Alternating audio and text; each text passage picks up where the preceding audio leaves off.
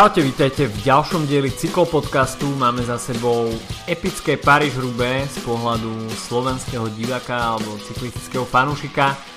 Takisto nám skončili už aj preteky okolo Baskická, no a po kockových klasikách sa presúvame do Arden. Takže o tom všetkom dnes. Od mikrofónu vás zdraví Adam a Filip. Dobrý deň.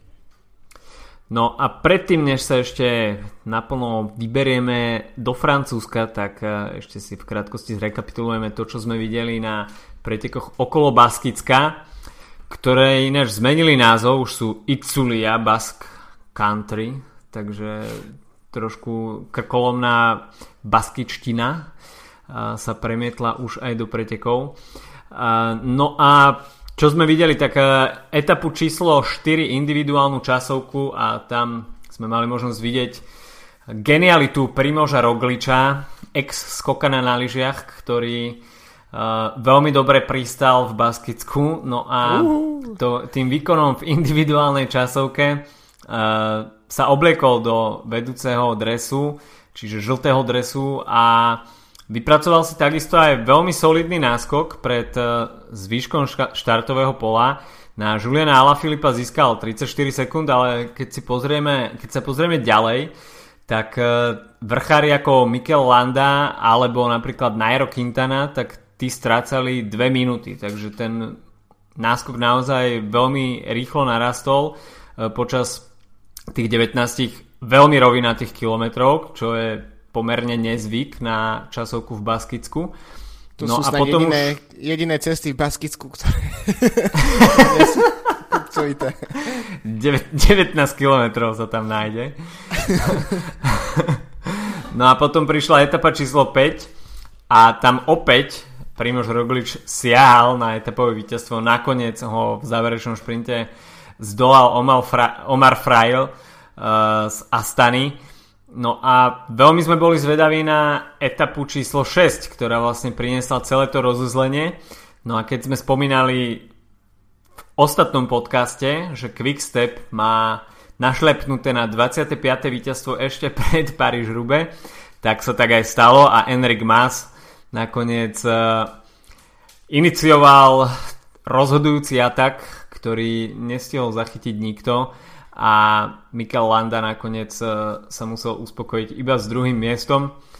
Rovnako to bolo aj v GC a Landovi a Quintanovi nakoniec nepomohol, nepomohol ani ten veľmi zvlnitý, priam by som povedal, že až kopcovitý uh, profil záverečnej etapy. A mali to tam veľmi dobre uh, rozohraté borci z Movistaru, jednak Nairo Quintana aj Mikel Landa dostali tam Primoža Rogliča pod tlak, ale nakoniec Primož Roglič ten svoj uh, takmer dvojminútový náskok uhájil a Mikel Landa sa musel uspokojiť iba s druhým miestom v GC eh, a to pódium doplnil nakoniec Jon Izagir a veľmi dobrý výsledok v GC taktiež aj pre Emanuela, Emanuela Buchmana z Bory Hansgrohe na štvrtom mieste. No, tak uh, podľa mňa čo ukázali tieto preteky? Tak v prvom rade žiadny z GC favoritov na Grand Tour neukázal nejakú veľmi oslnivú formu. Mm. Špeciálne v časovkách. Potom uh, Julian Alaphilippe pred Ardenami v top forme. Myslím si, že Valverde bude mať čo robiť.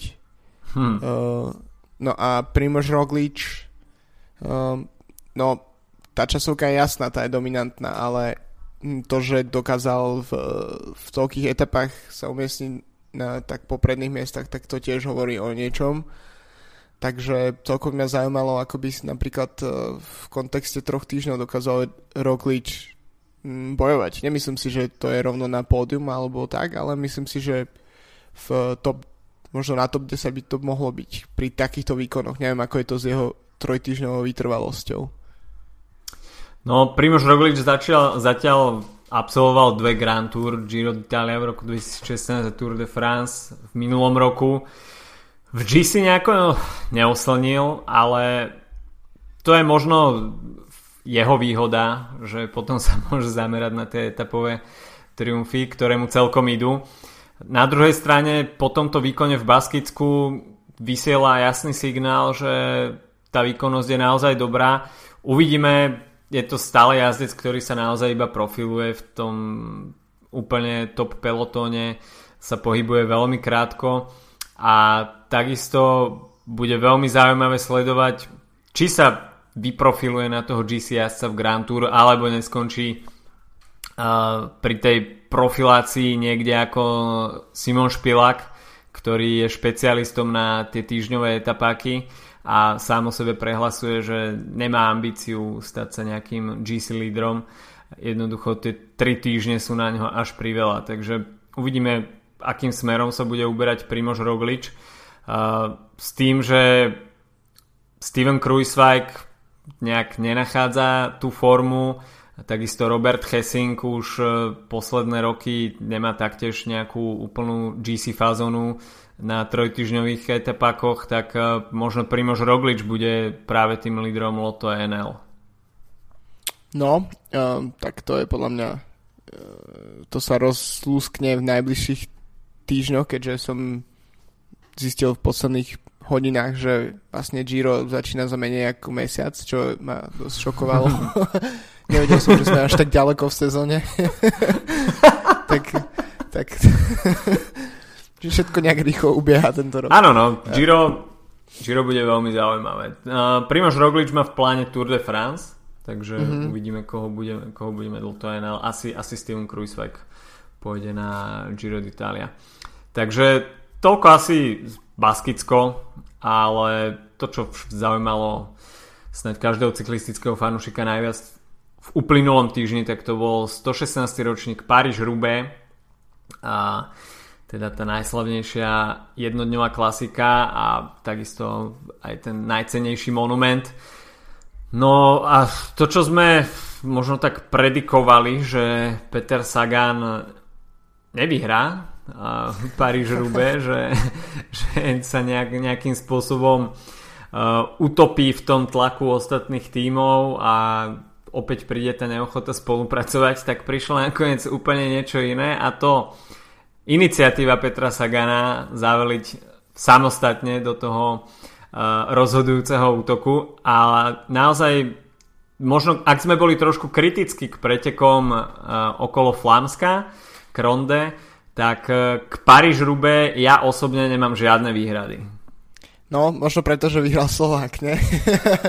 Ale tak jasné, bolo to, bolo to napínavé a zaujímavé a myslím si, že po tom, čo Tom Bonen uh, povedal e, na adresu Petra Sagana minulý týždeň, myslím, že to prebehlo všetkými médiami. Dokonca som videl, že aj ty si sa handrkoval s nejakými ľuďmi na internete. Uh, a tak, tak uh, myslím, že tá odpoveď bola dosť jednoznačná Bonenovi, že proti takémuto víťazstvu naozaj ne, nemôže nič povedať a nie je to žiadne vyvážanie sa, žiadne potom plačkanie po pretekoch, že nemá s kým spolupracovať.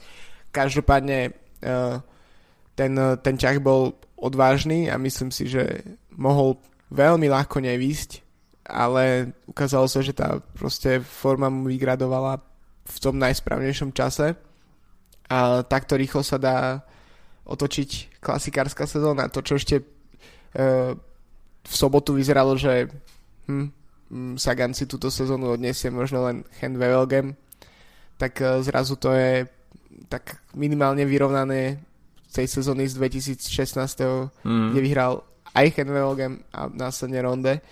Takže naozaj to veľká, veľká, veľká udalosť pre, pre Sagana a myslím si, že to je ďalší taký z tých momentov, kedy opadáva ten tlak, podľa mňa, pretože sú to dva najva- najdôležitejšie preteky mimo majstrovstiev sveta, ktoré môže vyhrať a teraz treba očerknúť iba Sanremo a potom uvidíme, kam môže ísť ďalej, ale naozaj to, čo sa od neho už očakáva nejaký čas, keďže od mladého veku podáva na priemere na štandardné výkony, tak, eh, tak sa ukázalo, že možno Rube viac ako iné preteky sú tiež o nejakých skúsenostiach a o tom naozaj si tú trať prejsť. Uh, vyhli sa mu aj technické problémy s, s výnimkou toho, keď si sám doťahoval uh, tam s, predstavec. s. Presne, predstavec.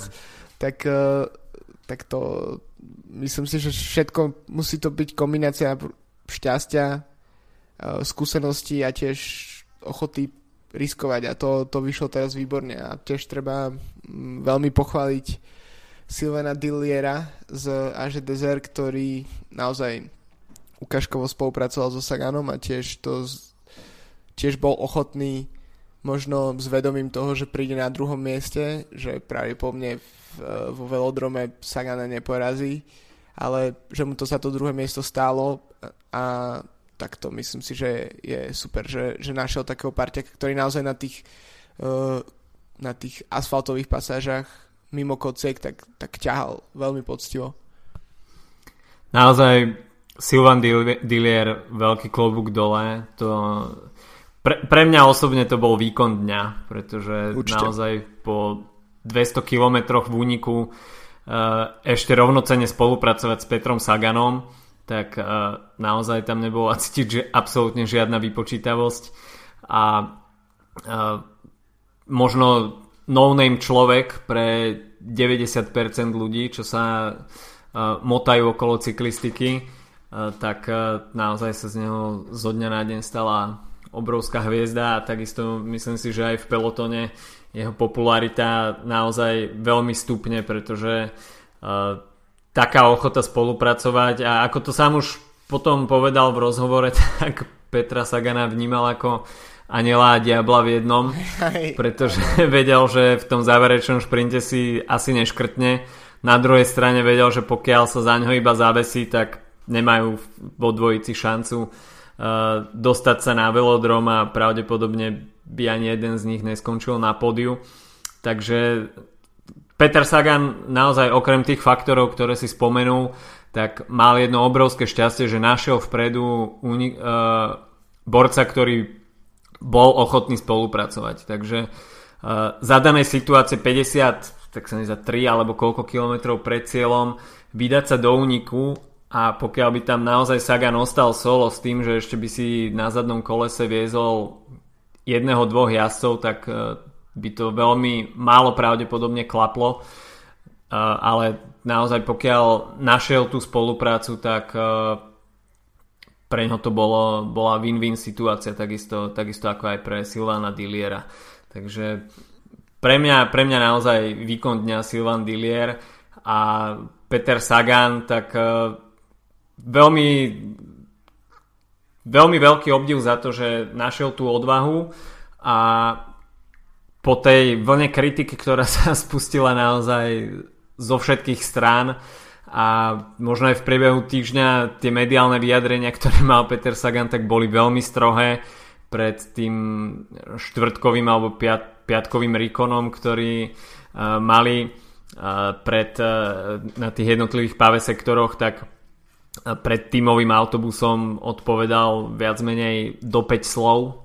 Nejak e, veľmi výrečne bol jednak tie otázky novinárov tiež e, boli také dosť klišeovité, takže nejaké veľké filozofické odpovede sa tam nedali nájsť. E, ale takisto, ako si už spomenul Toma Bonena, tak Tomeke to možno, možno ani tak nemyslel a ako si spomenul internetové diskusie, tak iba som v internetovej... Po 100 rokoch som sa asi zapojil do internetovej diskusie a hneď som schytal naložené od pána, ktorý, ktorý napísal, že Tomeke je žebrák a gadžo a nikdy nebol majster sveta, tak som ho iba poopravil, že bol majster sveta v 2005. Uh, ale no, Borec mi aj tak odkázal, že teda nech fandím Bonenovi a že budem, budem, budem v nedelu plačkať, keď Sagan vyhrá, takže Uh, takže OK. Asi, takže dúfam, že si si poplakal trocha. Poplakal som si. Asi si dám na ďalších 100 rokov pauzu od, od internetov. Myslím uh, si, že tak... najvyšší čas. takže, takže asi toľko a uh, takisto k samotnému prebehu pretekov, tak uh, tie boli pomerne zaujímavé. Na moje veľké prekvapenie sme videli veľmi málo pádov, na tých pave sektoroch, ktoré v ostatných rokoch boli naozaj pohrebiskom favoritov. A keď už sme aj videli nejaký pád, ako napríklad v prípade Alexandra Kristofa, ktorý vyzeral teda dosť seriózne, nakoniec Alexander Kristof prišiel do cieľa, tak prišiel na normálnej asfaltovej rovine, takže tie pavé sektory, hoci bolo to suché rubé, ale boli tam niektoré zakruty celkom dosť zablatené, tak sme nevideli nejaké úplne seriózne pády, ktoré by rozhodovali o nejakých GC ambíciách. E, takisto defektov nebolo až tak veľa, ako sme videli v ostatných rokoch. Zdenek Štýbar tam riešil nejaký defekt, ale bolo to ešte pred Arenbergom, takže sa stihol zaradiť na veľmi dobrú pozíciu v pelotone. Uh, Arenberg, dá sa povedať, že nepriniesol žiadne vzrušenie a to ma tak možno trošku sklamalo, že naozaj ten peloton to preletel a nikto, nikto sa ani neobzrel, že proste OK, Arenberg je za nami, takže ten najväčší strašiak, ktorý čakal na trati, tak uh, ostal úplne bez odozvy. No, myslím si, že to môže byť trocha tým, že uh, jednoducho jazdci sú čoraz lepšie pripravení na tieto preteky. Možno uh, už len preto, že je to, sú to nevypočítateľné preteky, ale ktorý charakter je v podstate stále rovnaký a prichádza len veľmi málo nejakých zmien v uh, nielen v trati, ale aj v nejakom štýle, akom sa jazdia. To znamená, že myslím si, že tá konkurencia bude stále tvrdšia, čo sa týka týchto pretekov, pretože jednoducho m, toľko jazdov je schopných uh, zajazdiť ich vynikajúco, ako bez, bez nejakých problémov, uh, čo je sa odzrkadluje v posledných niek- niekoľkých ročníkoch v top 10, kde sa v podstate so s výnimkou možno Fanavemata a Terpstru a Štýbara, tak, e, tak sa dosť obmieniajú tie mená a napríklad neviem, či by som pred, pred nedelou typol, že Taylor Finney sa dostane hmm. do, do, do, do top 10 na 8 miesto ešte ako pomocník Sepa Fan Markel, ktorý skončil 6. Uh, takisto mm, neviem, myslím si, že to sú to, alebo Sylvan Dealer, tak, dealer, tak Dealer, pardon, tak ako si hovoril, tak uh, pre niektorých no-name jazdec, tak možno uh, je tiež výťazom etapy na Giren minulý rok, takže nie je to úplne uh, anonymné meno, ale tak uh, kto by predpovedal, že, uh, že v podstate inak mimochodom bývalý tímový kolega Grega Fan, Avemata mm-hmm. sa po celodennom úniku skončí na pódiu a bude tak spolupracovať so, so Saganom a prídu s minutovým náskokom pred Terpstrom. To, to sú jednoducho veci, ktoré sa nedajú absolútne odhadnúť, ale tiež to ukazuje, že aj taký pretekár je schopný, ak má dostatok šťastia a, a rozumu, tak je schopný mm-hmm. bez, pro, bez, pro, nie, bez problémov, je schopný zjazdiť tú top 10. Takisto uh, prípad uh, Matthew Heymana pred dvoma rokmi, mm-hmm. tak uh, ten, ten, ten pretekár si musel 15 krát proste prejsť rôznymi scenármi, viac či menej úspešnými, aby, aby to proste v jeden deň všetko, všetko klaplo a jeho jediné World Tour víťazstvo pravdepodobne, nemyslím si, že už pridá nejaké ďalšie v, v kariére, tak je z paríž no tak to ako ďalej sa dá ísť, nie? Čo viac to chceš. To... No presne, takže... Naozaj, ale Pre... Sylvan Dillier predvedol podobný scenár ako Matt Heyman pred dvoma rokmi. Ten takisto sa predsedil z toho uh, pôvodného úniku dňa, takže tam naozaj Matthew Heyman ostal jediný a nakoniec toho bolo víťazné rube. Uh, keď sme ešte pri Silvanovi Dillierovi, tak uh, Druhý víkend za sebou sa ukázalo, čo dokáže majstrovský dres krajiny. Mats mm. Pedersen, druhý na ronde v dánskom majstrovskom drese, Silvan Dillier, majster Švajčiarska, takisto druhý na Paríž Rube. Takže nepodceňuj majstrovské dresy.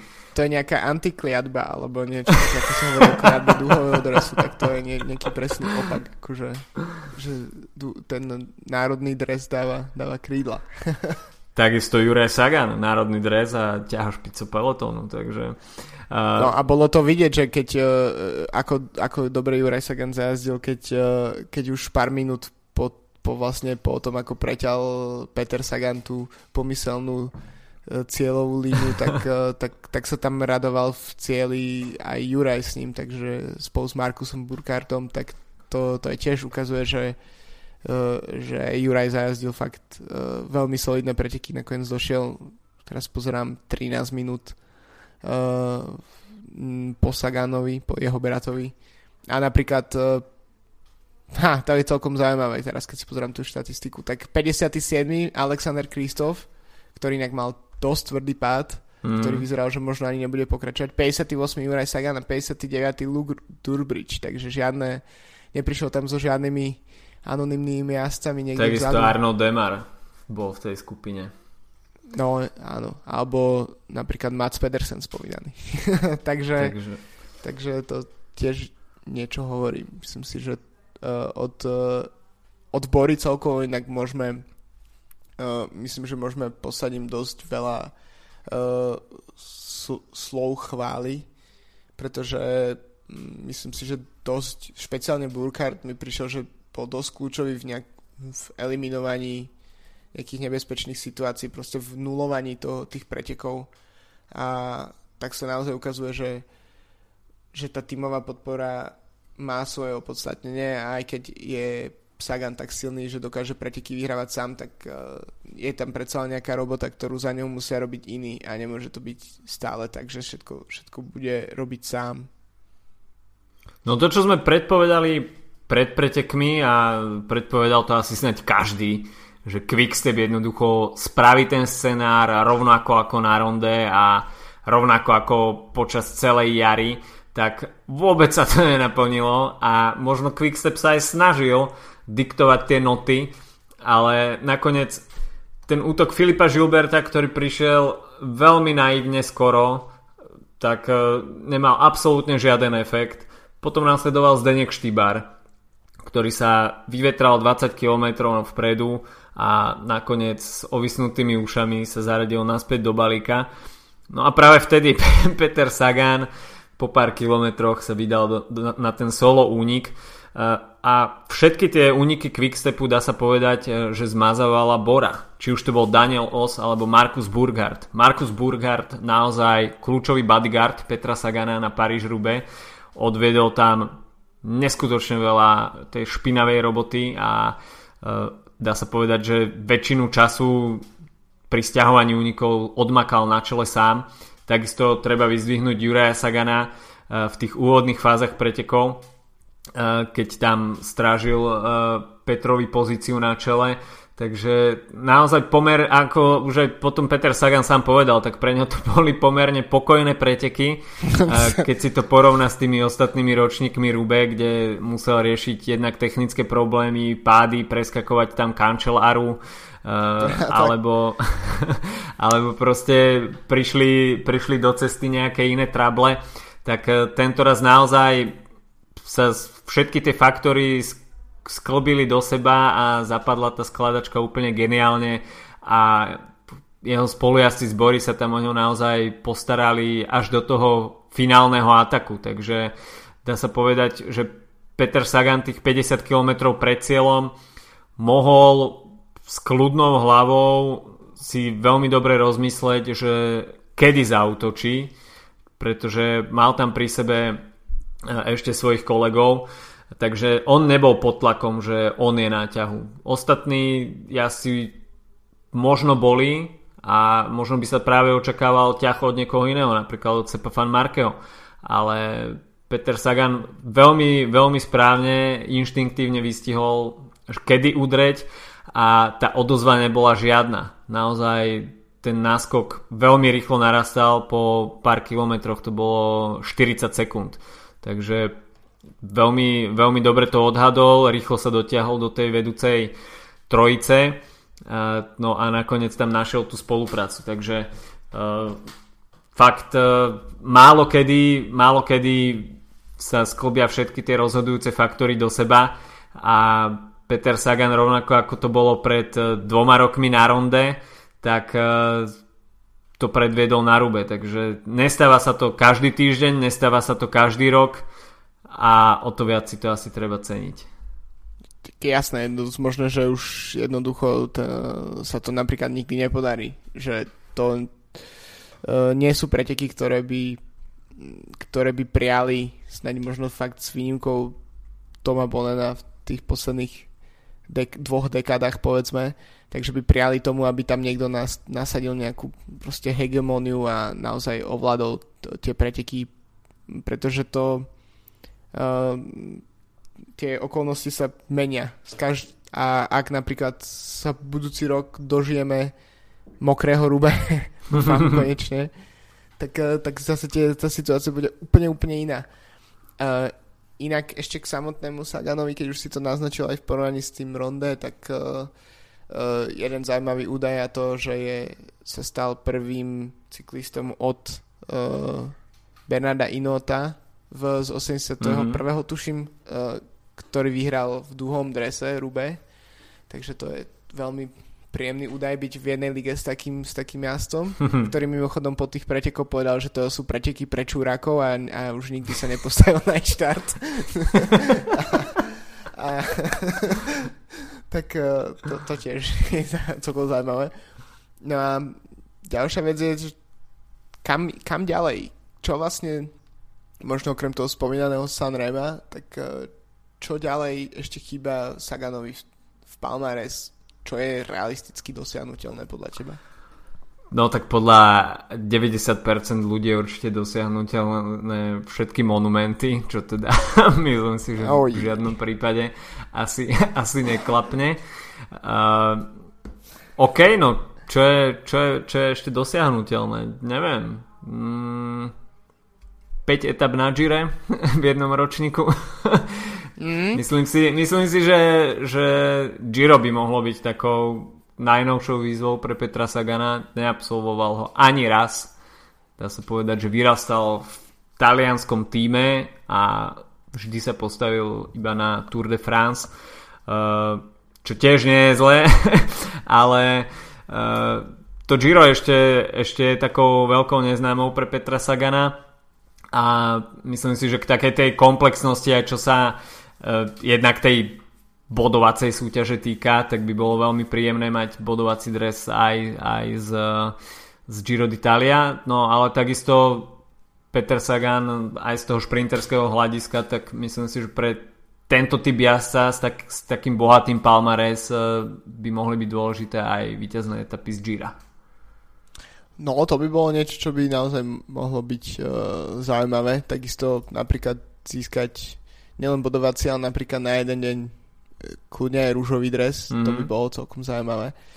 No ja som ešte rozmýšľal, že dosiahnutelný by mohol byť aj teoretický Amstel. Po, po dlhých rokoch ho uh, ide jazdiť tento víkend.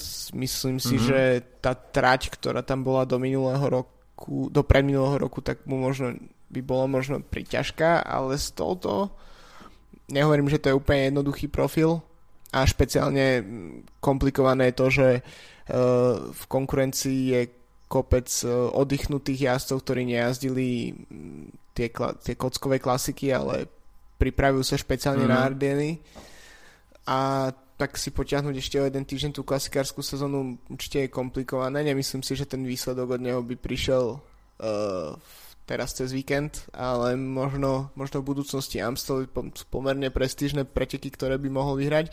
Čo si myslím, že ešte mu chýba, tak to je Strade Bianche, kde, kde už tiež bol niekoľkokrát pomerne blízko.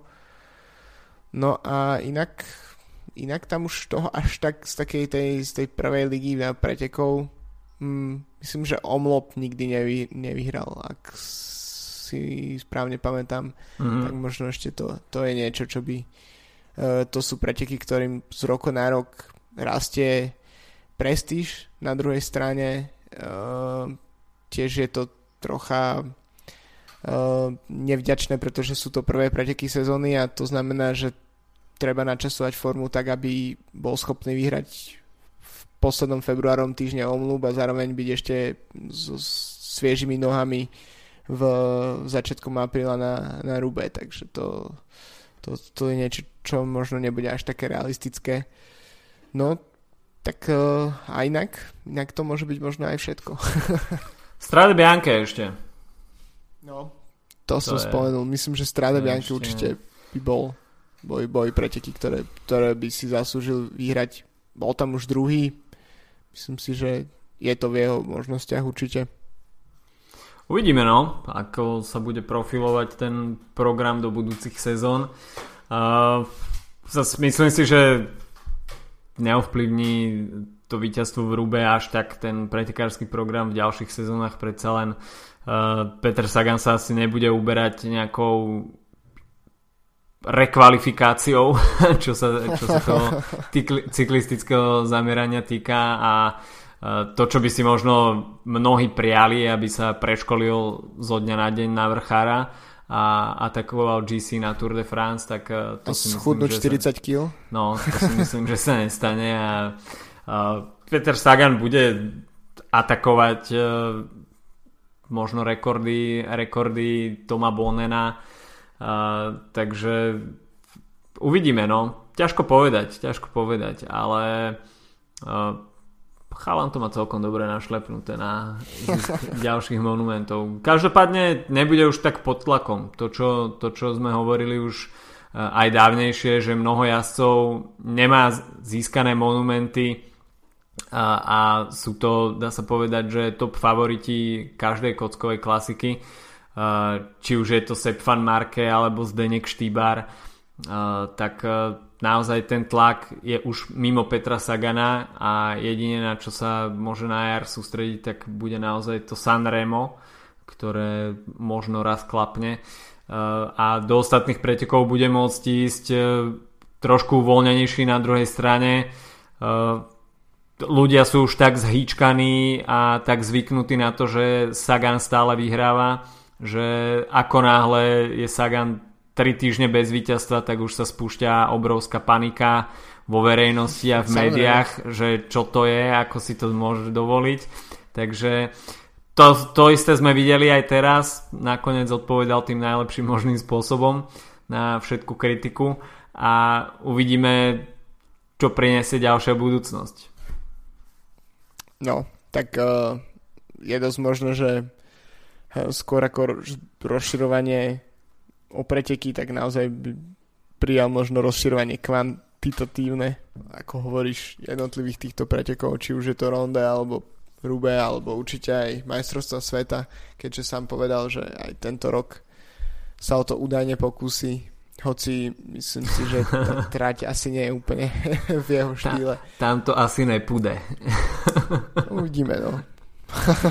No a ešte odbočíme od Petra Sagana a môžeme sa povenovať e, trošku aj iným jazdcom. Uh, tak tá skupina, ktorá dá sa povedať, že naháňala Petra Sagana so Silvanom Dillierom, nebola v žiadnom prípade chaba, bol tam Sepp von Marke, Asper Stuyven, Greg van Avermeda, Niky Terpstra. A keď sme už hovorili možno o takom prekoučovaní zo strany Quickstepu, tak na moje prekvapenie tá súhra v Quickstepe tento raz nefungovala úplne najlepšie. Uh, a Niky Terpstra možno tak opäť potvrdil to tvoje, to svoje uh, také verejne známe sebectvo a mož, možno pokiaľ by počkal na Filipa Žilberta s, s, so Zdenkom Štýbarom, tak Štýbarom. možno by z toho bol ešte nejaký lepší výsledok a tá skupina by sa dokázala približiť viac. Ťažko povedať, to sú všetko iba také post pretekové špekulácie. Uh, nakoniec teda Niky Terpstra doplnil to pódium, takisto boli veľmi zaujímavé fotografie. Uh, dá sa povedať, že už po pretekoch ako Niky Terpstra tam skúša Saganové gumy na, na, na bicykli to vyzeralo naozaj veľmi komické ešte s tým špinavým zamračeným uh, s tou zamračenou tvárou. Takže tam naozaj si človek môže do tej pomyselnej bublinky doplniť barzaký text a asi to bude stále vtipné. Uh, no a potom sme už videli same unavené tváre a to je asi to čo máme na Rube takisto veľmi radi. Uh, ten zaslúžený dojazd do cieľa a potom zvalenie sa v strede na ten trávnik a absolútne vypnutie z reality. Takže uh, naozaj sú to preteky, ktoré, ktoré majú svoje veľké čaro, nezastupiteľné miesto v, pelot, v tom profi kalendáre a je to naozaj niečo úplne výnimočné a tú tradíciu a výnimočnosť paríž rube si svojským spôsobom uctil aj Evaldas Siskevičius z Delco Marseille KTM, ktorý prišiel hodinu po dojazde Petra Sagana. Dá sa povedať, že brány velodromu sa už zatvárali, ale organizátori ešte otvorili a mohol si odkružiť to slávnostné 1,5 kolečko. Veľmi zaujímavé však bolo, ako sa vlastne na velodrom vôbec dostal, pretože zberný voz ho už chcel naložiť, pretože bol zjavne mimo limitu, potom na Carrefour de l'Arbre ešte dostal defekt, vymenil si zadné koleso zo svojho servisného auta, ktoré už bolo naložené na nákladiaku, pretože bolo pokazené. Pokazené, takže, takže naozaj, keď si zoberieme celú tú genézu toho, ako sa Siskevicius dostal do toho cieľa, tak je to naozaj veľmi komické, ale ako sám povedal, tak správny pretekár sa nikdy nevzdáva a jednoducho Paríž-Rube sú preteky, kde nechceš mať z, v tej výsledkovej listine DNF. Nakoniec tam mal teda mimo limit, ale teda čestne si to, to kolečko v Rube odkrúžil a takisto si môže povedať, že, že sa dostal až na velodrom v Rube, takže aj takýto spôsob, aj takéto príbehy prináša Paríž Rube.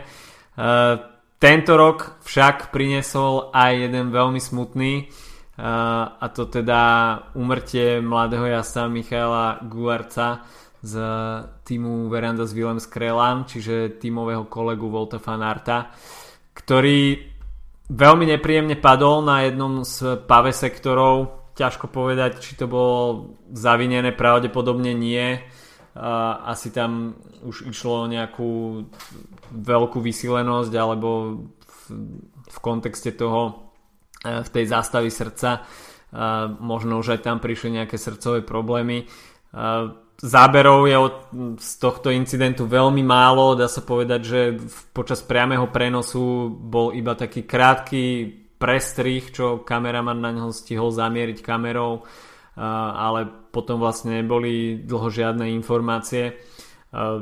Pravdu povediac, ja som si večer nečítal už nejaké, nejaké ďalšie informácie a až ráno som si prečítal, že, že zomrel v nemocnici v Lille krátko pred 11. tak to, bol, to bola veľmi chladná sprcha na pondelnejšie ráno. No, je to naozaj jedna veľká tragédia. 24 ročný jazdec to je, to je naozaj strašné. Uh, bohužiaľ, to nie je úplne ojedinelá situácia a paradoxne napríklad, keď sa uh, Peter Sagan pred dvoma rokmi tešil z víťazstva na Handwevelgem, tak tam tiež uh, jeden jazdec zomrel. Antoine Demotier. Presne, vypadlo mi meno, ale troška inej situácii. Uh, no, tak je to niečo, s čím sa dosť podľa mňa ťažko vyrovnáva, že chvíľu človek pozerá preteky v televízii a užíva si fakt ten moment, tie jedny preteky, na ktoré čaká celý rok a potom uh, príde víťazstvo nášho jazda, ak to tak môžem nazvať a, a naozaj zavadne obrovská radosť a potom taká naozaj tvr, tvrdý stred s realitou, ktorý je mm, dosť ťažko popísateľný podľa mňa, takže je to veľká, veľká tragédia a pre, pre celý šport. A bohužiaľ už to nie je ani prvý raz v našom podcaste, či sa musíme mm, pozostávať nad tým, uh, že niektorý z jazdcov jednoducho zomrel, či už pri tréningu alebo v pretekoch. Bohužiaľ, no, v tomto prípade zlyhalo zdravie, takže uh, je to bez cudzieho zavinenia ťažko povedať, no tí asi sú snad najviac testovaní, čo sa uh, profesionálneho športu týka.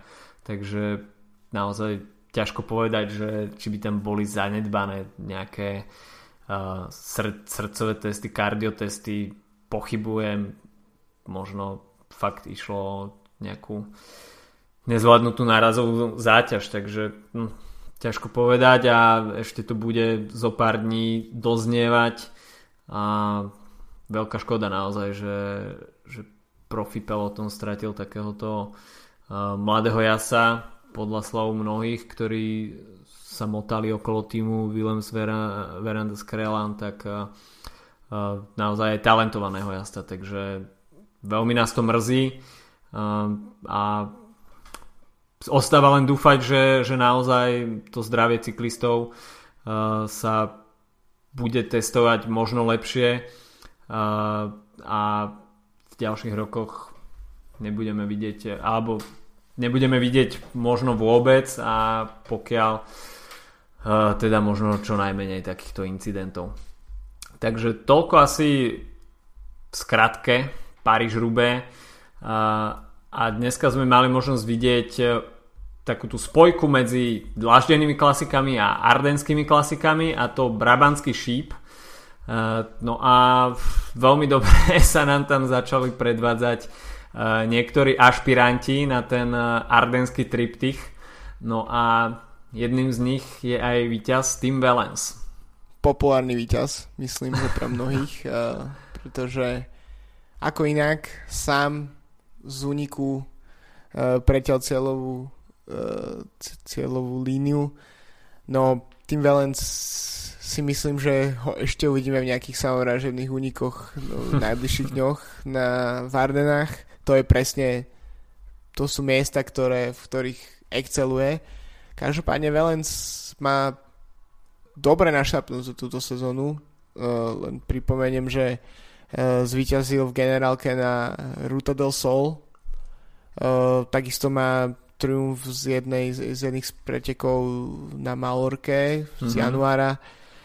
No a myslím si, že ten, tá, tá, tá forma vyzerá dosť dobre teda.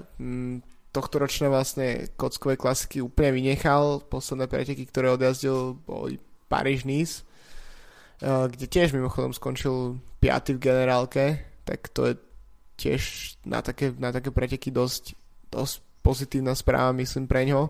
No a teraz sa ukazuje, že, že, že forma, forma neodišla zo začiatku roku a teraz uh, Brabantský šíp možno nie je úplne, sú naj, nie sú úplne najprestížnejšie preteky v kalendári, ale myslím si, že ten moment medzi E, Rube a Amstelom znamená, že tá pozornosť e, cyklistického sveta je stále dosť v strehu, alebo ako to nazvať. Mm-hmm. A v minulosti takisto tu myslím si, že dosť, e, dosť mm, pamätné napríklad pre mňa je víťazstvo Petra Vákoča na týchto pretekoch, mm-hmm. ale v minulosti sa tu radoval aj práve aj Peter Sagan alebo Filip Žilber niekoľkrát. Čiže nie sú to úplne preteky, ktoré by uh, ktoré by prinášali len takých uh, v podstate menej, menej známych jazdcov, ale aj tých úplne naj, najúžšieho rangu. No, keď sme pri tých výsledkoch z Brámanského šípa, tak eh, by som sa pozostavil nad 5. miestom Jana Tratníka z CTC Sprandy Polkovice, slovenským fanúšikom možno známy z minuloročnej edície pretekov okolo Slovenska, kde vyhral GC. No a keď sa pozrieme na jeho tohtoročné výsledky, eh, tak pred pár dňami vyhral takisto Volta Limburg eh, v Holandsku, no a už eh, stihol tento rok vyhrať aj napríklad individuálnu časovku na Setimana Internacionále Kopie Bartali.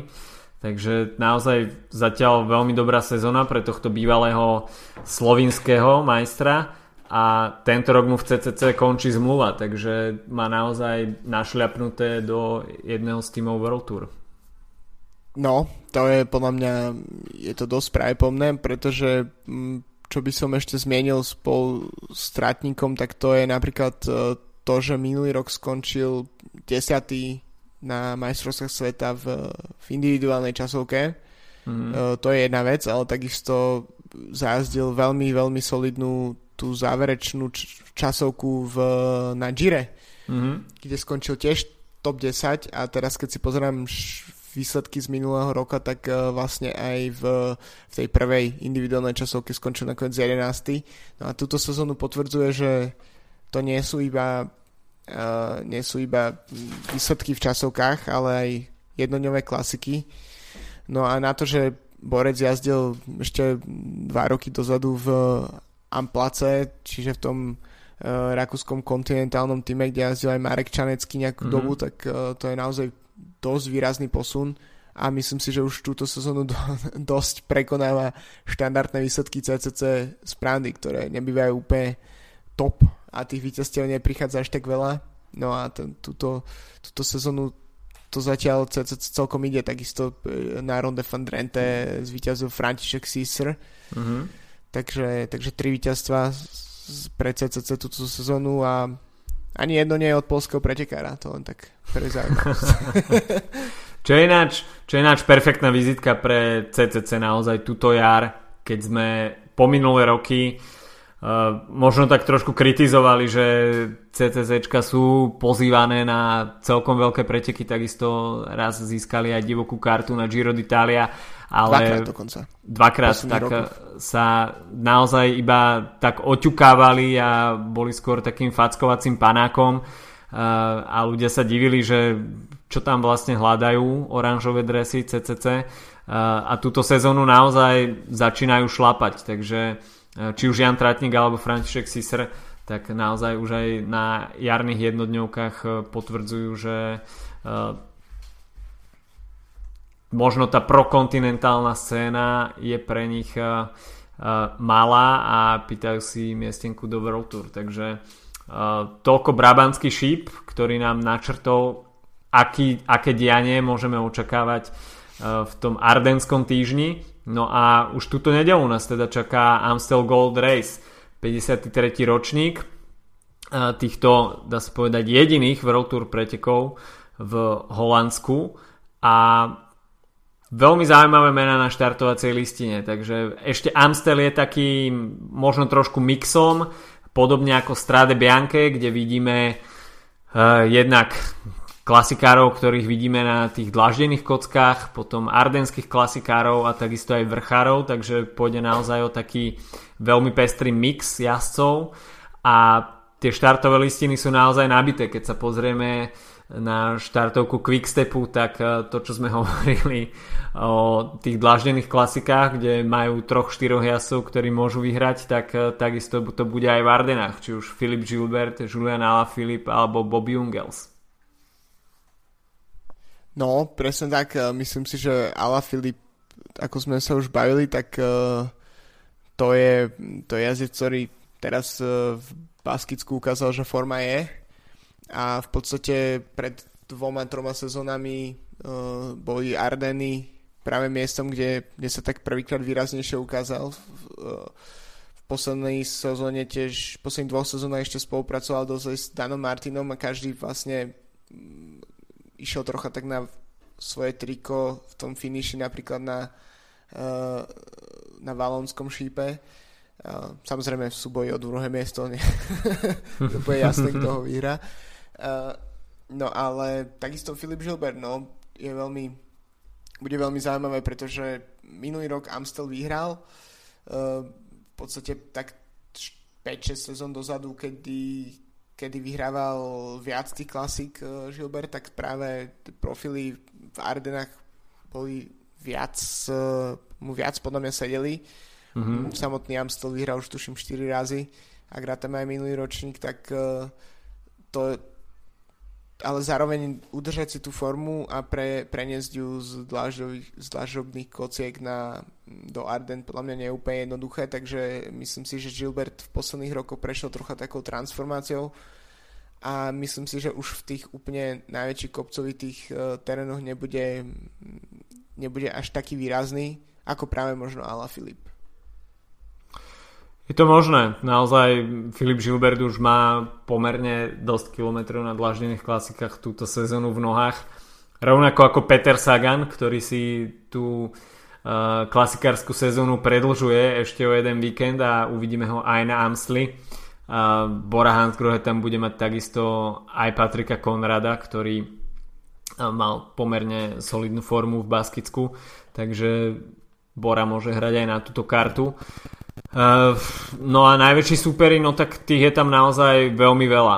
Či už je to Michal Kviatkovský, ktorý prehral minulý rok s Filipom Žilbertom v tom záverečnom šprinte Uh, navyše Kviatkovský vynechal uh, podstatnú časť tých dlaždených klasík, takže bude mať asi čerstvejšie nohy. Uh, no a keď sa pozrieme na zvyšok týmu Sky, tak je tam naozaj Sergio Enao a takisto Wout Pauls, takže uh, tým Sky tam môže naozaj hrať s viacerými kartami. Uh, takisto Movistar, tak uh, tam je vrchárska legia Alejandra Valverdeho, či už je to Vinerana Kona, Carlos Betancourt alebo napríklad Andrej Amador. No a takisto keď si pozrieme Michelton Scott, tak pre mňa sú to také čierne kone a okrem Michaela Albasiniho, ktorý je veľmi konzistentný v Ardenách, tak je tam Roman Kreuziger, ktorý vyhral Amstel pred 5 rokmi, no a takisto Daryl Impey a Luke Darbridge. No a Impey mal naozaj výbornú formu začiatkom sezóny, takže to by mohlo byť jedno z mien, ktoré by sa mohli uka- mohlo ukázať. Takisto si myslím, že ten trocha ešte miernejší profil Amstelu by mohol napríklad uh, sedieť aj uh, Diegovi Ulisimu mm-hmm. z, z týmu Emirátov. No a myslím si, že minulý rok to bolo možno trocha prekvapením, že Greg Van Avermaet štartoval na Amstli No a tento rok si myslím, že má ešte čo dokazovať, takže ak tam z- zostal nejaký zvyšok v nohách, tak si myslím, že uh, Fanamat určite by sa rád pobil o to víťazstvo. Asi áno, ale lídrom BMC asi bude Simon Gerrans. Neviem, ťažko povedať. Uh, koho sme ešte nespomenuli, Loto, Loto Sugdal, tak tým Velen za TS Benot, takže tým Velen nám už dnes ukázal, že v akej forme je pred Ardenským týždňom. Ties Benot je naozaj takisto v pomerne solidnej forme, ktorú ukázal aj na ronde. Vynechal Paríž Rube, takže mal tam nejaký čas na oddych. Keď sa pozrieme ďalej, tak v týme Emirátov je ešte aj Rui Košta a Daniel Martin. Dan Martin, presne tak. Takže tam je naozaj pomerne veľká sila. No a Sepp van Marke štartuje v drese Education First, ale tam bude hrať prím asi Rigoberto Uran. Uh, inak uh, naozaj myslím si, že dnes som videl na stránke Pro Cycling Stats mali takú zaujímavú štatistiku, že uh, zo všetkých pretekov uh, z posledného roku, posledných 365 dní, tak uh, tento Amstel má najlepší štarto, najlepšiu štartovú listinu, čo sa týka počtu získaných bodov. Mm-hmm. Keďže tam máme napríklad, jasné, Sagan, Fanavemat, Valverde, takisto Kviatkovský, Vincenzo Nibali, čiže naozaj z rôznych sfér mimoriadne úspešní jazdci, ktorí sa stretú na iných pretekoch a takže, takže minimálne čo sa týka bodov, tak toto je naozaj vrchol sezóny. mm-hmm. a ešte uh, jazdec, ktorého sme možno, nes, neviem, či sme spomenuli, zdá sa mi, že neviem, tak Michael Matthews, mm-hmm. to je možno jazdec tiež, ktorý, to, ktorého by sa dalo očakávať skôr, že zajazdí lepšie v, v tej skoršej časti uh, klasikárskej sezóny. Napriek tomu m, na Amsli sa mu zvyklo dáriť. Uh, myslím, že v tom ročníku, čo vyhral Kviatkovský, tak tam tiež bojoval uh, v, na čele. Mm-hmm. No a to je, to je napríklad niečo, čo by som čo by bolo možno celkom zaujímavé, ak by napríklad uh, naozaj Michael Matthews, o ktorého sa skoro čakajú také povedzme, že šprinterské víťazstva, aj keď nie samozrejme šprinty typu Marcel Kittel, ale uh, takže by práve zvíťazil napríklad niekde v Ardenách, ale špeciálne na Amsli. To by bol naozaj veľmi dobrý počin. Uh, pre mňa Zostáva asi úplne najnašlapenejšia, tak to je Bahrain Merida. A tam Vincenzo Nibali, Sonny Colobrelli, bratia Izagi Reolci, Enrico Gasparotto, ktorý už dvakrát vyhral Amstel, Franco Pellicotti a Grega Bole. Takže to bude... Eh, asi, asi na Bahrain Meridu budem najviac zvedavý, že eh, či prevezmu tú štafetu po quickstepe a s takouto zostavou si dovolia nejak diktovať to tempo pretekov a strieľať tam jeden náboj za druhým a uvidíme, že či to Bahrainu Berida nakoniec klapne. Takže toľko asi tá plejada favoritov, ktoré, ktorá sa tu naozaj zišla vo veľmi hojnom počte. No a asi čas typnúť nejakého víťaza. Mm-hmm. uh, tak mys- myslím si, že ja by som to zúžil asi uh, na Gilberta Kviatkovského a Fana Avemata, pretože sú to podľa mňa jazdci, ktorí majú čo dokazovať ešte čo sa týka klasikárskej sezóny. Gilbert má formu, Váni vyhral, takže Kviatkovský tento tú sezónu skôr vyzerá, že hoci sám hovoril, že Liež je jeho hlavným cieľom, tak, uh, tak skôr vyzerá lepšie v, v týždňových etapákoch. Uh, no a Fanamat uvidíme, či po, po kockách bude mať dosť síl. Ale myslím si, že títo traja asi majú čo dokazovať a, a tak povedzme, že to bude práve Filip Gilbert, že zopakuje to víťazstvo z minulého roka. OK. Ja si myslím, že by to mohol byť deň pre Michala Kviatkovského. Takže... Troška nudné pre... typy od obi dvoch, ne? A, OK, no. tak je to nudné, ale tak čo, čo si vyber, navyberáš, no. Proste. Stal, čím viacej máš možnosti, tak tým sa ťažšie vyberá a tým väčší mainstream asi človek vyberie. Takže asi, Presne asi tak. tak. Myslím no. si, že na va- na Valonskom šipe, ale myslím si, že môžeme typovať uh, asi úplne najnudnejšie, ako sa dá. No mimochodom, víťaz Amstlu bude vyvážený pivom, takže kto, jazdci, ktorí majú radi pivo, tak majú motiváciu viacej. A keď ho všetko vypijú, tak práve po mne môžu ukončiť kariéru asi. Asi, asi áno. Alebo ju reštartovať ako Carlos Betancourt.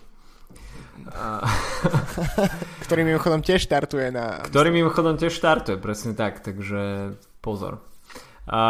Keď sme ešte pri nedeli, tak e, v nedelu štartuje aj Trobro Leon, naše veľmi obľúbené preteky, e, ktoré sa konajú v, v štart a cieľe v meste Lanilis, čo je, dá sa povedať, že pri Breste, taký ten západný cíp Francúzska.